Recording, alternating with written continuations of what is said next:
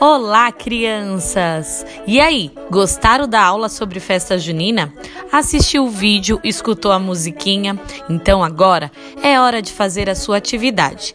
Pegue seu caderno de português, após a última lição, pule uma linha, copie o cabeçalho, a frase do dia e faça aí um acróstico com as palavras fogueira, caipira, espantalho e milho. Capriche no acróstico, combinado? Até mais, galerinha. Beijos!